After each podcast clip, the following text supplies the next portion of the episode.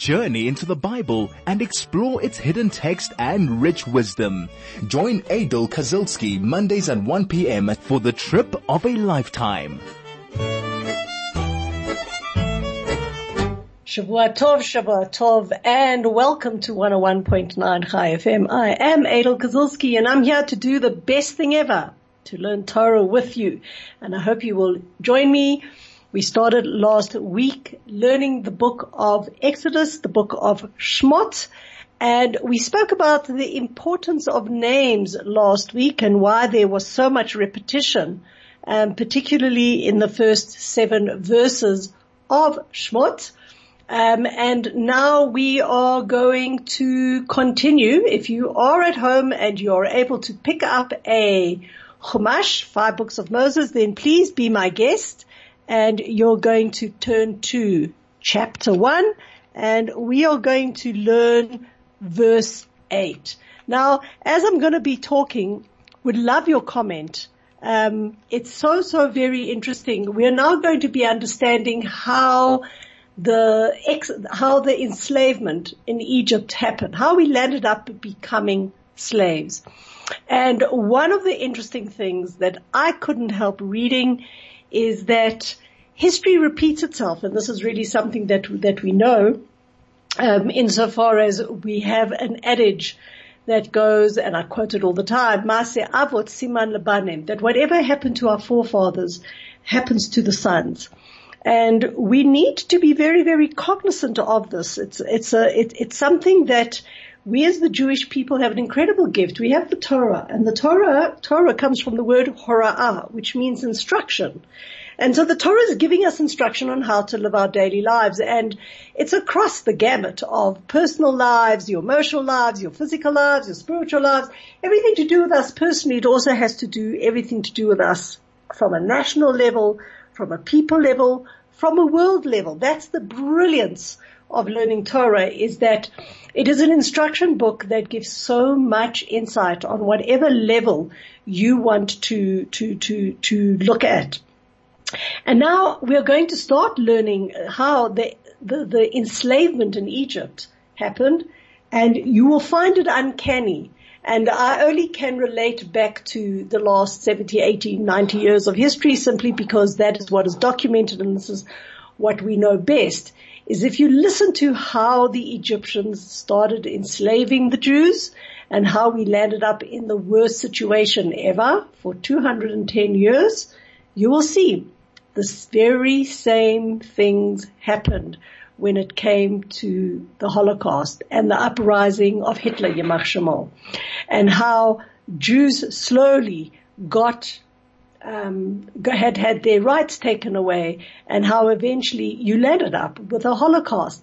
And honestly, while we are scholars of the Holocaust and we know much about the Holocaust, we also know that if you go back in history and, and, and you really look at the the comings and goings of the Spanish expulsion, of any of the other uprisings and, and bad times that we've had in Jewish history, you will see the same thing repeated itself.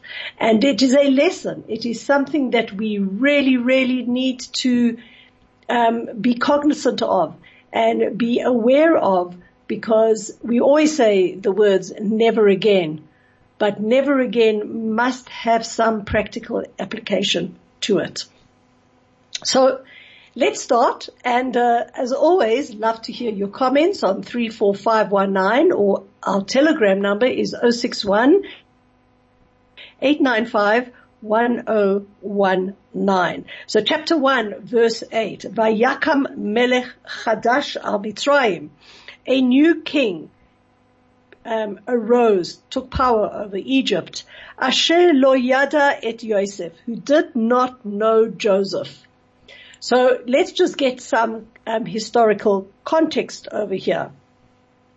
You know, who is the king and when did the subjugation, when did the exile, so to speak, the enslavery of Egypt happen?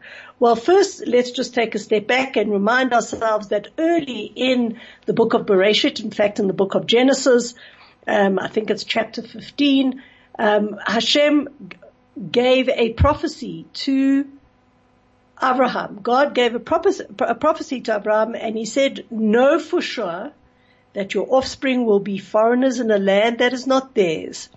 Others will enslave them and they will oppress them for 400 years.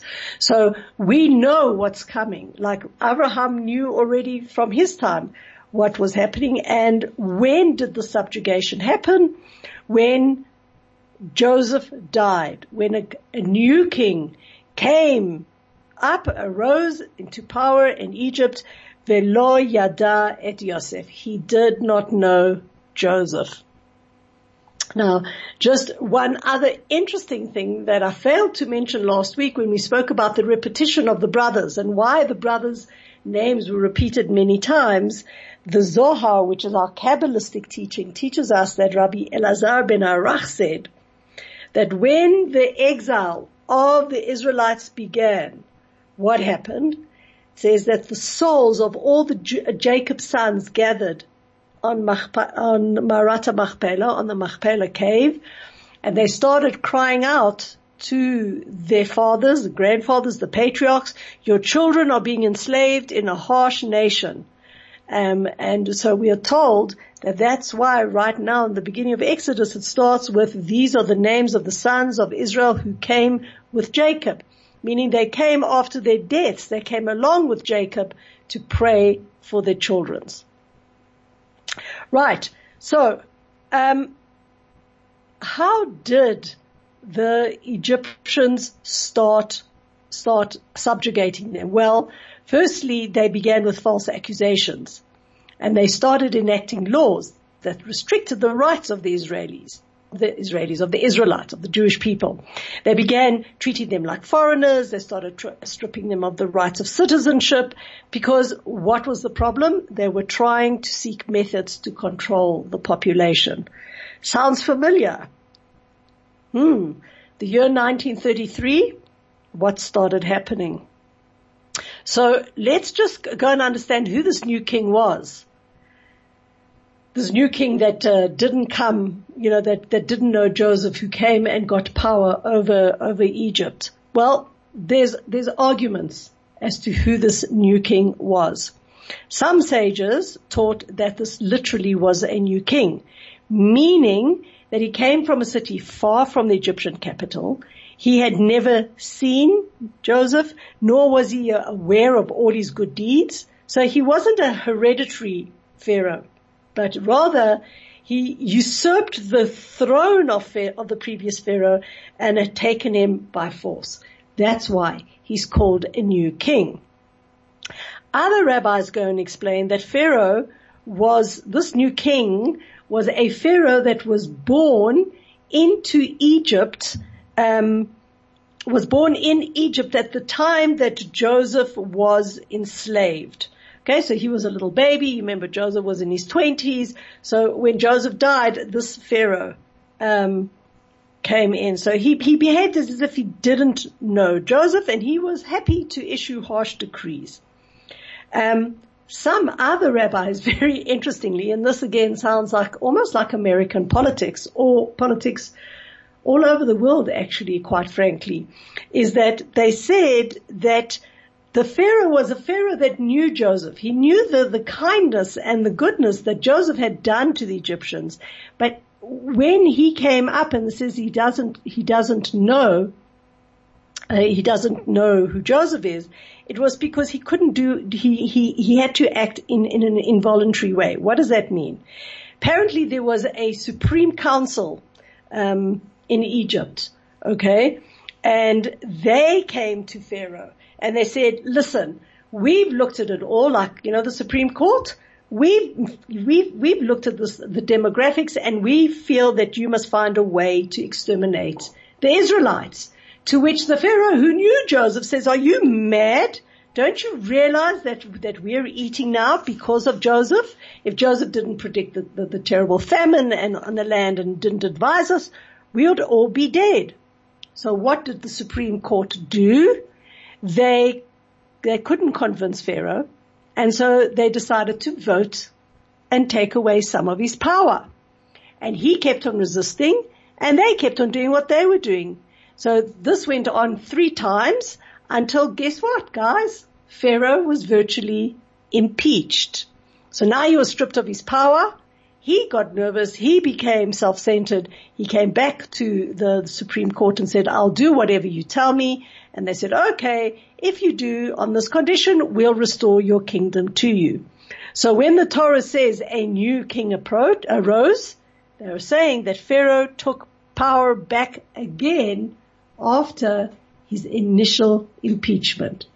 Gosh, does that not sound like news in 2023? Chai FM, your station of choice since 2008. Okay, so we have Supreme Courts meddling in with the authority of the pharaohs at those time. So whether, whether the old pharaoh died and a new one came up or whether this was a new king that um, usurped the throne from the old pharaoh or whether it was an impeachment, bottom line, this guy was bad news. Bad news. Let's look in verse 9 and 10 what the Pharaoh now says to the people. by Yomer el Amor, he says to his people, Hine am bnei Yisrael rav ve'atzum mimeno. Look here, the children of Israel are becoming too many and too strong for us. Hava nich hakmalo pen yirbe V'haya ki sikrena milchama, v'nosav gam hu al sonenu, v'nilcham banu, mina aretz. Let us deal wisely with them. Let's just have an indaba now. Let's talk about it and let's deal wisely, wisely with them. Otherwise, they might increase so much that if there's a war, they might join our enemies and fight against us and go up from the land, meaning they, they're going to land up like throwing us out completely. They've just become um, politically not very, very good to have there. Just too many of them in the country. So how did he come to that? Okay. And what is happening here? So basically the Midrash goes and tells us that, um, that, that, that, that, that Pharaoh, that Pharaoh was saying, we need to destroy the, we need to destroy the Jews in a way that God, um, that God will not destroy us because there is a modus operandi that we know that their God is vengeful and whatever we do, we will be, be punished in the same way, like punishment will fit the crime. So what way can we destroy the Jews and we are guaranteed that God will not punish us. So they came up with an ingenious idea. Let's drown them. Why? Because this way, they figured, the God of Israel can't bring another flood because he had promised that on in Genesis after Noah that he will never ever ever drown the earth again. So let's go and drown them because we God, their God then cannot exact vengeance. So who gave him such interesting advice? We are told that there were three advisors. Now the one we met last week, and if you haven't listened to my podcast, then go back to Chai FM podcast and you can hear our talk last week. Um, I gave a story about Esau's grandson and how he had to um, how he tried to do an uprising against the Egyptians. I'm not going to tell the whole story again. Go and listen to it. But one of the people involved was the grandson of the king of Africa at that time, and the grandson's name was Bilam ben Beor. Now this Bilam was a shady character because he first was aligned with that king in Africa, then he moved and he became allied with this Tsephor, and when Tsephor was um, beaten up, he came and became an advisor to the Pharaoh in Egypt. And along with him, this Bilam was another two advisors. One was the, by the name of Eov, Job, and another by the name of Yitro. Okay, now the Jethro. Now these three characters are around all the time, right? We know we know Bilam, we know Bilam much later as well, as in the past. Okay, Eov we know as that insufferable poor man that God punished forever and ever, Job. And Yitro, as we know later on, you will see that he becomes the father-in-law of Moses and then becomes the first Ger Tzedek, the first righteous convert to the Jewish people. But let's go back now to the foundation, to the basis. There were three, uh, three chief advisors, Bilam, Eov, and Yitro. Bilam, Job, and Jethro. Now, Bilam, um, since we met and we spoke about him last week, let's talk about him now. He was the one that pressed a lot for the extermination of the Jews. Okay? And he always pushed for it and even later when he is um, told by King Balak um, to go and curse the Jews, bottom line was his he was always vengeful and always looking to exterminate the Jews. Does the punishment fit the crime? Yes, he does, because if you go look in the book of Bamidbar, in the book of Numbers, chapter 31, you'll see that Bilam died by the sword. Guys, you can run away and run away and run away and God will find you. So while, while the Egyptians understood very clearly that for every action there is a reaction and the punishment will fit the crime and also the, the reward will, will, will, will follow the good deed. You could see over here, Bilam, he eventually died by the sword because he was the most aggressive of them all. He wanted the extermination of the Jewish people. Well, let's talk about Job. Job remained silent. He didn't advise Pharaoh neither good nor bad. He didn't go and say anything. And what happened with him? His punishment was that he would endure horrible suffering. Now, for anybody who knows the book of Job, you can immediately go and say, isn't that contradicting, contradicting, contradicting, huh, my teeth today. Is that not contradicting what it says in verse one? Chapter one of Job. It says that, that he was a consistent, honest, God-fearing and avoiding evil. So what's this all about? Basically, he didn't remain silent he remained silent, not because he was indifferent. He remained silent because he assumed that he would not gain anything if he went out against it. He thought that any protest on his part would be useless because Bilam was so aggressive. He had convinced, convinced Paro and between the two of them, there was no way of changing them. And that's why, even though he was consistent, honest, God-fearing and avoiding evil, he was still punished and made to suffer great suffering. Because he didn't have any guarantee that his arguments would not be accepted. And as long as there was the possibility for him to protest, he should have protested. And maybe if he had protested hard enough, maybe, maybe he would have been able to change the tide. So um, that's why he was still punished, and this was this is a lesson for us. Remaining silent in the face of of, of wrongdoing is wrong. You are going to be held accountable. Okay, so you're not as bad as Bilam that actually perpetuates the, the, the, the, evil. But if you sit and you're seeing something that's, that's completely wrong, that's unethical, that's immoral, that is, that is, that is outright breaking of the law and you say nothing because you figure, who am I? You're still in for the high jump. Another opinion, by the way, said that it wasn't that he was quiet. He knew that Pharaoh wanted to kill the Israelites immediately and he spoke up and said, why kill them? Why not take their wealth in their homes and make them slaves? And that was why he was punished by God and he lost all his property okay, and he suffered the worst torment because he did have a place to uh, to to to to play in the destruction of the Jews, and so again, mida keneged mida, nothing goes untouched. And I actually was thinking about it just the other day.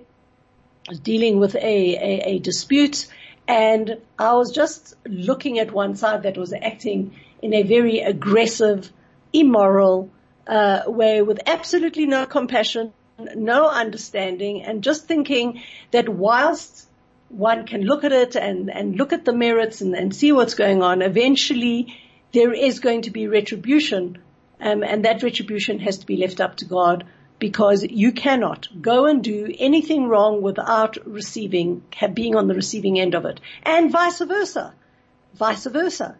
Any good that you do remains forever and ever and ever, and you do get uh, recompense for it in a hugely massive, um, massive, massive way. So um, that was Job. Now, who was the only one that spoke out against the injustices that Pharaoh was advocating? None other than Jethro, Yitro. He kept on protesting and protesting and protest, protesting until he was forced to flee. Why? Because, because of his strong opposition to what he believed Pharaoh wanted to do, and it really, it was just, it, it was genocide that he was trying to do. Um, he understood that Pharaoh wanted to kill him, and so what did Jethro do? Yitro, he ran to Midian, um, where he remained there for many years. And you will see later on, as we go through the Chumash, you'll see that Moses, when he has to run away from Pharaoh, he actually finds himself in the fields of Midian, and in fact, he marries one of Jethro's daughters, um, and um, he becomes Jethro becomes his father-in-law. Right. So basically, um, we're also told that one of the things that had happened was that Yitro was an advisor to the king, and when Pharaoh died, or the old Pharaoh moved out, what happened was, is that the law of the land was that all decrees issued by that particular leader became annulled, automatically annulled, and the new Pharaoh would be able and would be allowed to do their own decrees, and that's really what happened. Have we not seen this again um, across the world when new governments come in, new leaders come in, and it doesn't matter what the old regime said, for good and for bad, the new one has a right to promulgate new laws. So when this new pharaoh came in, um, Jethro was because he was such a wise scholar and he was known a lot for um, his lawmaking. In fact, he helps Moses much later um, on how to deliberate court cases in the Jewish people. He lands up um, fighting against it, and he has to run away. Now, we've spoken a lot about what happens when you do something wrong. That for every action there is a reaction, and that the the the, the punishment will fit the crime but the vice versa. So what was the vice versa for him? Because he stood up to Pharaoh and he, he, he fought against the evil decrees. God rewarded Jethro by making his descendants members of the great Sanhedrin. The Sanhedrin was the supreme court of the Jewish people. There were, there were 70 of them and they deliberated on the laws of the land. So now, we've got Bilam going, yes, exterminate them, Job being quiet, and Jethro having to run away. The modus operandi of how um, Pharaoh wanted to go and enslave the Jews were through three ways. They wanted, number one, to enslave them through occult powers, to use magic, and Bilam was the king of magic, and he always was looking and throwing his bones and humming and hooing and, you know, determining he did it his whole life. He did it with the king of, of Africa. He did it with Sephor. He does it with Paro and I do, later on he'll do it with, with, with Balak. So they tried with occult powers. They decided to be physically brutal. There was a lot of physical brutality. And then there, of course, was also a lot of psychological warfare. So, um, we're told that the the the the the occult methods for harming the Jews was primarily in the respons- was the responsibility of Bilam. Now, how did they go about and what did they do to the Jews to get them to be enslaved? And again, lesson, history lesson 101. It didn't happen overnight. It happened over time. Just like in 1933, we get a despot coming into power, um, by the name of Hitler, Yamach and initially he's about making uh, Germany great and making place great, and he's talking about things, and he's, he's getting everybody patriotic. And as time went by for anybody, and I read a lot of Holocaust books, you know, you ask yourselves, how did the Jews allow themselves to be put in insane places like the ghettos? How did they allow themselves to do, get, get themselves into where, in, in, into the, the, the problems, um, that came about? And it simply was that, first of all, people didn't believe. People thought sanity would prevail. People thought, okay, alright, so they're a little bit crazy now and they've enacted this law or that law. Okay, I'll just wear a yellow armband. I'll do this, I'll do that. And despite the, the outcry of various Jews, and they really, really were in the minority. The majority of them were just patriotic, and they never ever would, be, never would believe that a country and a population would turn, turn around and, and, and become the most despicable murderers, um, that we have seen in modern times. So that's really what happened with the Jews. So let's look in verse 11. V'yasimu alav sarei mesis. Leman anoto besivlotam. He, the Egyptians appointed slave drivers over them to crush their spirits with hard labor. Vayiven are miskanot lefaro. The, the Israelites built storage cities for Paro, et Pitom ve'et Ramses. Pitom and Ramses. Those are the famous uh, storage houses that we heard about initially when Joseph was gathering food.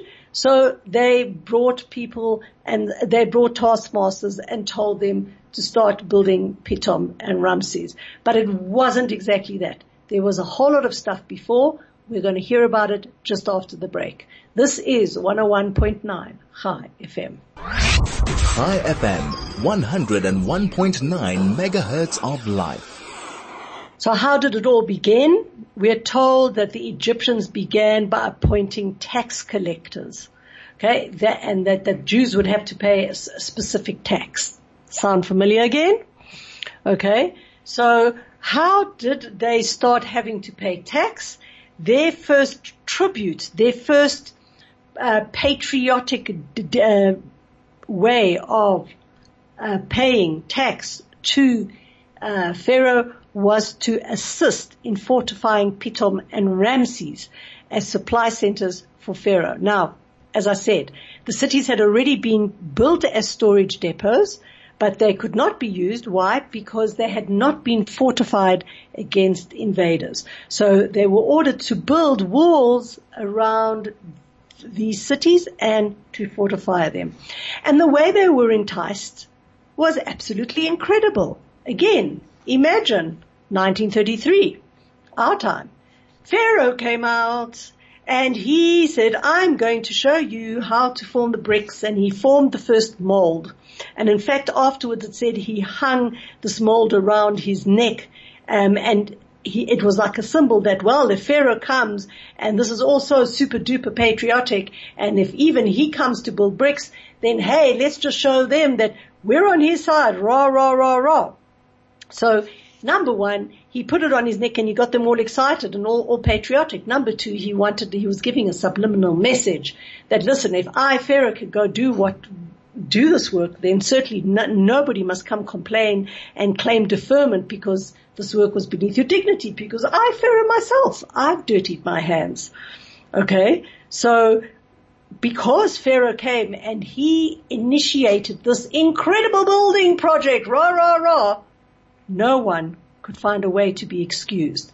Now, if you look at the word that talks about the storage cities, it says, Vayiven are miskanot the Pharaoh. They built storage cities for Pharaoh. Now the word miskanot um, has a few explanations. Miskanot can come to the word sakana. Sakana means dangers. Why was it dangerous? Because the walls of these cities were so high that building them was dangerous work. One, for example, one, one, one could be killed by falling from the wall or have a brick fall on his head. It was super dangerous. It wasn't like the easiest work. The second thing is, uh, the word miskenot comes from the word misken. You know, today in um, colloquial terms, if you want to go, ach man, he's such a misken, misken, okay, or miskena. In never man, like poor person. So what the Torah is teaching us is that engaging in this type of building ruined a person. He thought he, it just was a small job. In fact, landed up to be something that was completely big. And never, shame, he got involved in something that messed up his entire life. Now you could ask the question, if it was in the time of Joseph and Pithom and Ramses were storehouses for the food, surely Joseph would have had a sense to fortify it against invaders because that was a hotspot, right? When there's a famine and people are hungry, we know that people act irrationally and will start banging down doors, stealing from convenience stores, stealing from everywhere because they're, they're, they're hungry. Surely Joseph would have built fortified walls against invaders in his time. What's this now that there were no walls? So we're told in the Midrash, interestingly, that there were walls but when Joseph, and Joseph had built them, but when there was a whole episode with the brothers that Joseph attempted to hold Benjamin, we read there that Yehuda let out a cry. And it says that the sound of Yehuda's voice was so loud, he screamed so loudly, he destroyed these cities. And as reparation now, Pharaoh was ordering the Israelites to rebuild them. But there was an issue because number one, Egyptians made them use inferior materials. Secondly, the clay in Egypt is very weak. And so as soon as they began building one section, the previous section would collapse. Other mafarshim, other uh, um, explanations are giving that in fact God caused earthquakes to, to, to happen every so often and so here we have two fairly small storage city walls that need to be built, but as fast as they built, the, the, the work was destroyed through inferior quality, through earthquakes, through bad clay. It was terrible. It was senseless work. Now here's the psychological warfare. So we first have them being tried to be subjugated by occult powers by Bilam throwing his bones and trying to put all sorts of curses. We have the physical brutality that happened and we're going to speak more about the physical brutality soon. But now here you can see the psychological warfare. One of the most destructive things for the human mind, for a human being, is to do backbreaking work that absolutely has no end or that doesn't have a result or that doesn't eventually come to something. You know, how many times you get frustrated say, I, I'm not doing this. I like, I get nowhere and it's just absolutely frustrating. Well, can you just imagine the Israelites trying to be patriotic, trying to do what they need to do to please Pharaoh and it comes to naught. But meantime, back at the ranch, verse 12 of chapter 1, the kasher ya'anu oto, the more the Egyptians oppressed the Jews, Cain Yirbe, the more they increased in number, the Cain Yifrot, and the more they spread, the Yakutsu Mipnei B'nai Israel, and the Egyptians became fearful of the Jewish people. So it was like a, a quid pro quo. The more they made things difficult, the more they, um, the Egyptians tried to break their spirits through harsh labor and to decrease their number, the more they increased.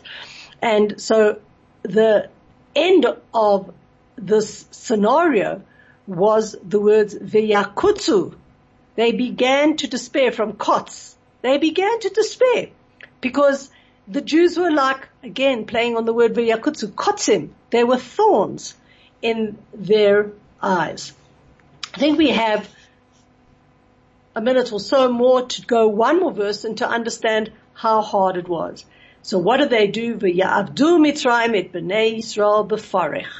They made them do back-breaking work. So how were they able to control, control, take control of the Egyptians? As we spoke, they first made the work voluntary, and as time went by, they became more and more. And we look at the word perach, okay, that they, they had to do work, befarech, backbreaking work. So perach comes from the word perach, a soft mouth, which is, this is where we learn that initially it was all a big talk about being patriotic and about Pharaoh coming and, and, and, and digging and laying the, the foundations and whatever. So on the first day, the Israelites came out, watched this whole fanfare, said, oh, no, no, no, let, let us help and let us even show that, you know, we're really super patriotic. Let's really put in all our effort and see how much we can do. And what happened was the Israelites made twice as many bricks as the Egyptians. What they didn't know was the Israelites had accountants there. They were keeping a careful account of how many bricks each man made or laid. And so as the time progressed and a little short while later, the accountants set that as their daily quota. Then they had the, the overseers, the taskmasters, right? They were there to ensure that um, they do their work. So suddenly, all of a sudden, okay, the Jews found themselves in a really terrible situation. This is 101.9 Chai FM. Chai FM, 101.9 megahertz of life. And finally, chapter, verse 14, Vayimararu et chayehem, they embittered their lives ba'avodah kasha, with harsh labor, b'chomer u'bilvenim, with mortar and with bricks, v'chol avodak basadeh, and with all kinds of work in the field. V'kol avodatam asher abdu bahem b'farech, all the work they made to them was backbreaking. Again, we have the backbreaking work. By the way, this verse is quoted in the Haggadah. It's a very, very famous work of how they embittered us and how they made things difficult. We were told that they forced them to do work in the fields. They had to plow, they had to sow, they had to spread fertilizer, they had to dig ditches. There was other hard labor. There were 24 hour shifts and also the women were, were, were expected to work and many times they swapped roles. Women were forced to do men's work and men had to do women's work. So we had men working a whole day, then coming home and cooking, baking, washing, sweeping, and then the woman would have to go and do plowing, hewing, lumbering, and building. Um, and as we said, the word farach um, also means to easily crumble, and the, the, the, clay, the bricks that they used would would collapse. So farach parach also means to crush, and so systematically they were crushing the body of the Jews and they were breaking their spirits. The last thing that I just want to bring to your account that despite all of that, the Jews rallied together, they put in their best effort, and despite all of this still, the women were falling pregnant with six children at a time, they were giving birth in fields, and they were being uh, miraculously sustained, the children, and the workforce just grew bigger and bigger and bigger. And we will see in the next episode that again, Pharaoh then has to do something with the children that are being born because they cannot, they cannot find a way to bring the Israelites back. But that's for another story. Thank you for joining me and I hope you enjoyed yourself as much as I did spending this valuable um, hour with you. I wish you all a Shavua Tov, a wonderful week ahead and I will speak to you again soon. This is 101.9 Chai FM.